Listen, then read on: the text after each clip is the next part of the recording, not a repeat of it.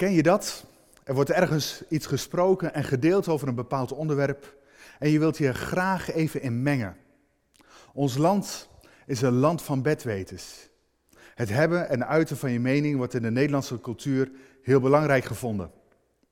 Je kent het misschien wel bij jezelf. Je hebt de preek gehoord of zojuist de intro van deze dienst. En je hebt er een mening over. En deze deel je liefst ook even met iemand. Of over de politiek, het kabinet dat, hè, die, die alle regels nu bepaalt en dat je daar wat van vindt. En geloof me, we vinden er wat van. Ik hoef maar even op social media te kijken of ik zie tal van berichten langskomen over hoe we met de coronacrisis omgaan en hoe het anders zou moeten. In onze Nederlandse cultuur wordt kinderen al op jonge leeftijd geleerd een eigen mening te vormen.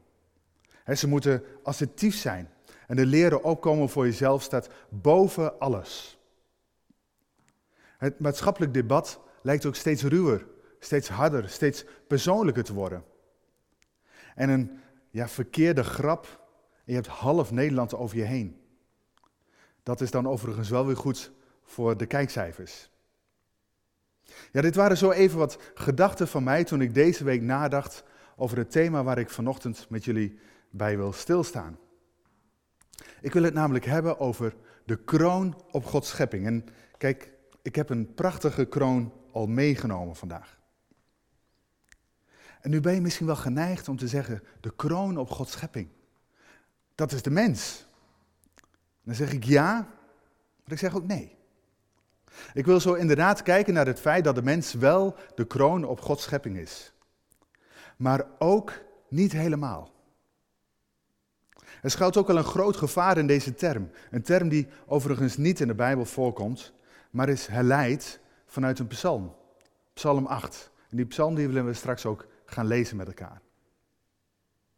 Maar ik zei al, er, er schuilt ook wel een gevaar in wanneer we de mens als kroon op Gods schepping benoemen.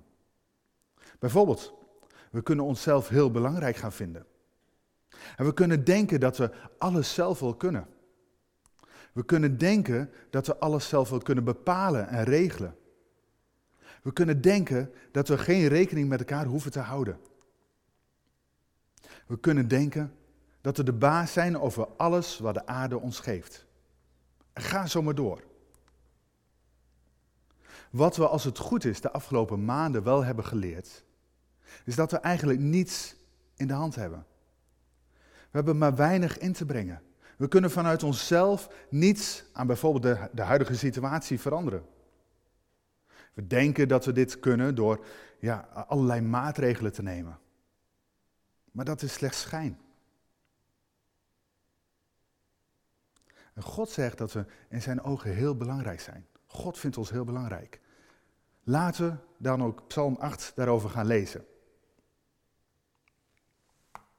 Ik lees hem met jullie uit de Hessine Statenvertaling. Er staat boven de majesteit van de Heere. Een psalm van David. Heere, onze Heere, hoe machtig is uw naam op de hele aarde. U, die uw majesteit getoond hebt boven de hemel. Uit de mond van kleine kinderen en zuigelingen hebt u een sterk fundament gelegd. Omwille van uw tegenstanders, om de vijand en wraakzuchtige te laten ophouden. Als ik uw hemel zie, het werk van uw vingers, de maan en de sterren, die u hun plaats gegeven hebt, wat is dan de sterveling dat u aan hem denkt? En een mensenkind dat u naar hem omziet. Toch hebt u hem weinig minder gemaakt dan de engelen en hem met eer en glorie gekroond. U doet hem heersen over de werken van uw handen. U hebt alles onder zijn voeten gelegd. Schapen en runderen, die allemaal, en ook de dieren van het veld, de vogels in de lucht en de vissen in de zee. Al wat over de paden van de zeeën gaat. Heere onze Heere, hoe machtig is uw naam op de hele aarde.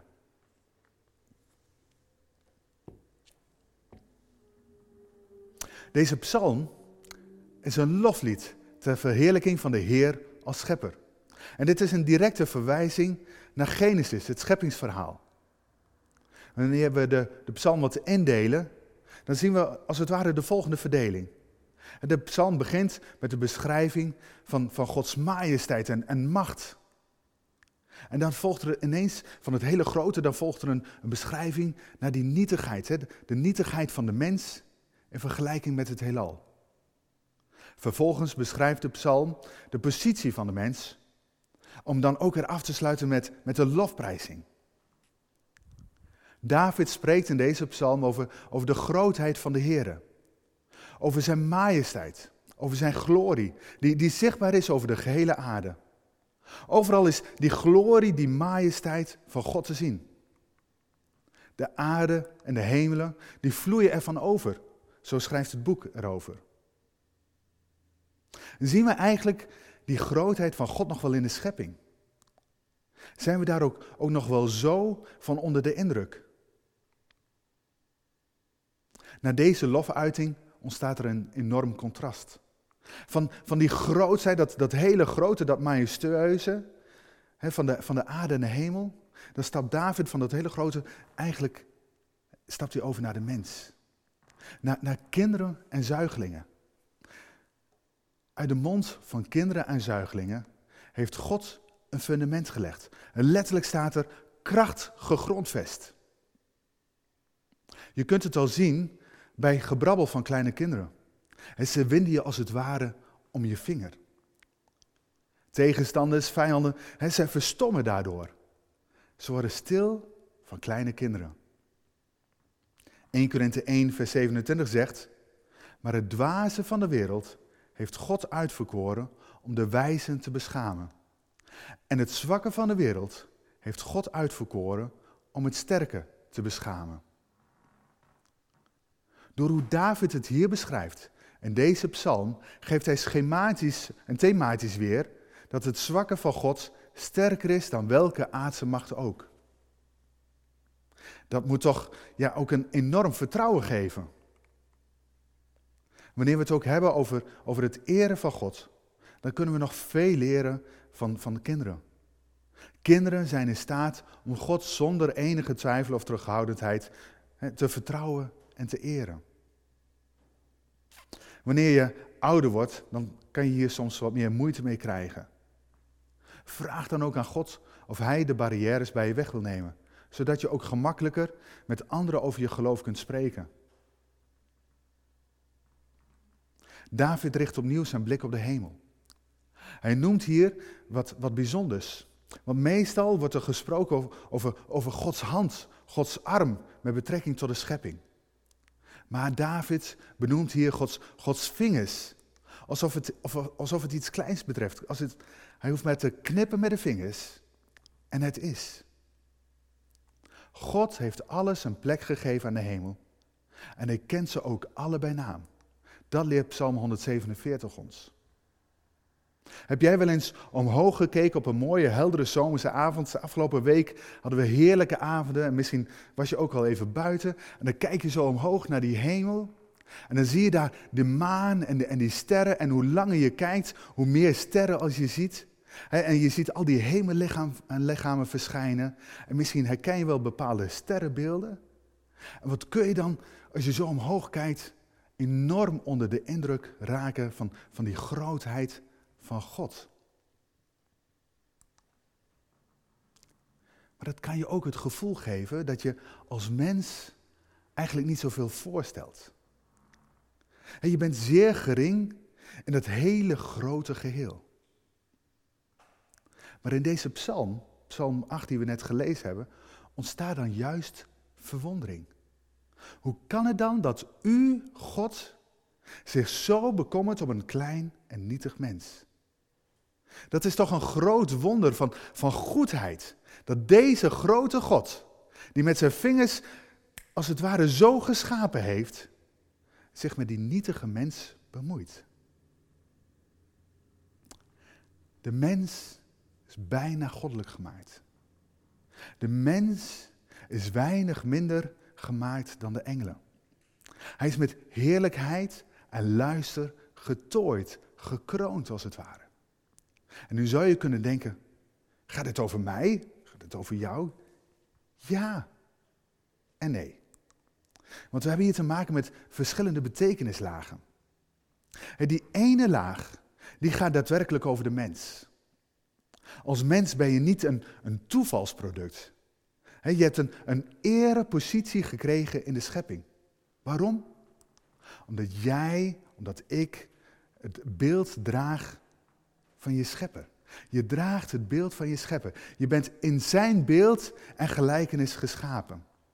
In het Nederlands hebben we dat vertaald naar na zijn beeld en gelijkenis. In het Engels staat er heel mooi in zijn beeld en gelijkenis. Ik vind dat nog wel wat mooier klinken. Je bent in zijn beeld en gelijkenis geschapen. En je positie is als het ware als, als onderkoning van God. Nou, wat, wat doe je dan als onderkoning van God? Dan kan het toch niet anders dan dat je een hele mooie kroon opzet. Als onderkoning van God. In die positie mag je, mag je heersen. En dat heersen, dat, dat is, dat is een, een toezien op, een zorgen voor. Toezien op de werken van God. Zorgen voor zijn schepping. Je mag zorgen voor de dieren. Zorgen voor het land. Zorgen voor zijn schepping. Je mag, of misschien moeten we wel zeggen, je moet handelen en wandelen als een onderkoning. Wij hebben een unieke positie gekregen. En we moeten die positie ook goed benutten en uitvoeren. Dat betekent dat we zorgvuldig moeten omgaan met de natuur, met alle leven op aarde. Hoe ga jij daarmee om? En die vraag stel ik ook aan mezelf. Hoe ga ik daarmee om? Handel jij als een onderkoning? Ik moet eerlijk zeggen, wanneer ik naar mezelf kijk, dan zie ik dat daar nog veel te verbeteren valt.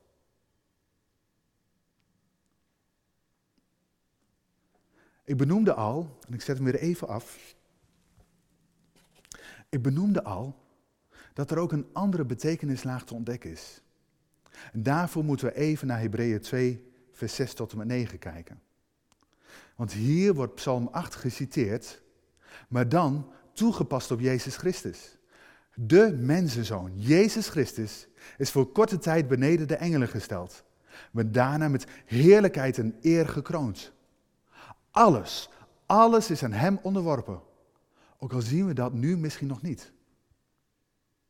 Efesius 1 schrijft het bijvoorbeeld. Zoek maar eens op uh, wanneer je vandaag tijd hebt. En van die belangrijke positie die de mens heeft gekregen, komt, komt helaas maar weinig terecht. Jezus Christus is gekomen om de inhoud van deze psalm te realiseren. Door Jezus mogen alle die in Hem geloven zorg dragen voor, voor de werken van Gods handen. Je mag als onderkoning namens Hem optreden. Je vertegenwoordigt Jezus Christus, de koning der koningen, hier op aarde. Ben je hier volledig van bewust? De wereld is in nood. De Bijbel spreekt er wel over in de, in de vorm van dat de wereld in barenzweeën is. Er gebeurt ontzettend veel en er zal nog veel meer gaan gebeuren. De Bijbel belooft ons dat. En, en wij, jij en ik, wij hebben daar geen invloed op. Maar waar we wel invloed op hebben, is hoe wij Jezus Christus vertegenwoordigen. Hoe wij zorg dragen voor het werk van Gods handen. En ik daag je uit om van, vanaf vandaag, als die gekroonde mens, hè, je mag ook zelfs een mooie kroon maken als het ware, maar zet die kroon als het ware op. Hè, dat jij ook als die, die gekroonde onderkoning je gaven en talenten in gaat zetten als rentmeester, waarover hij jou gesteld heeft. Dat is onze opdracht. Wandel in het spoor van Jezus. Amen.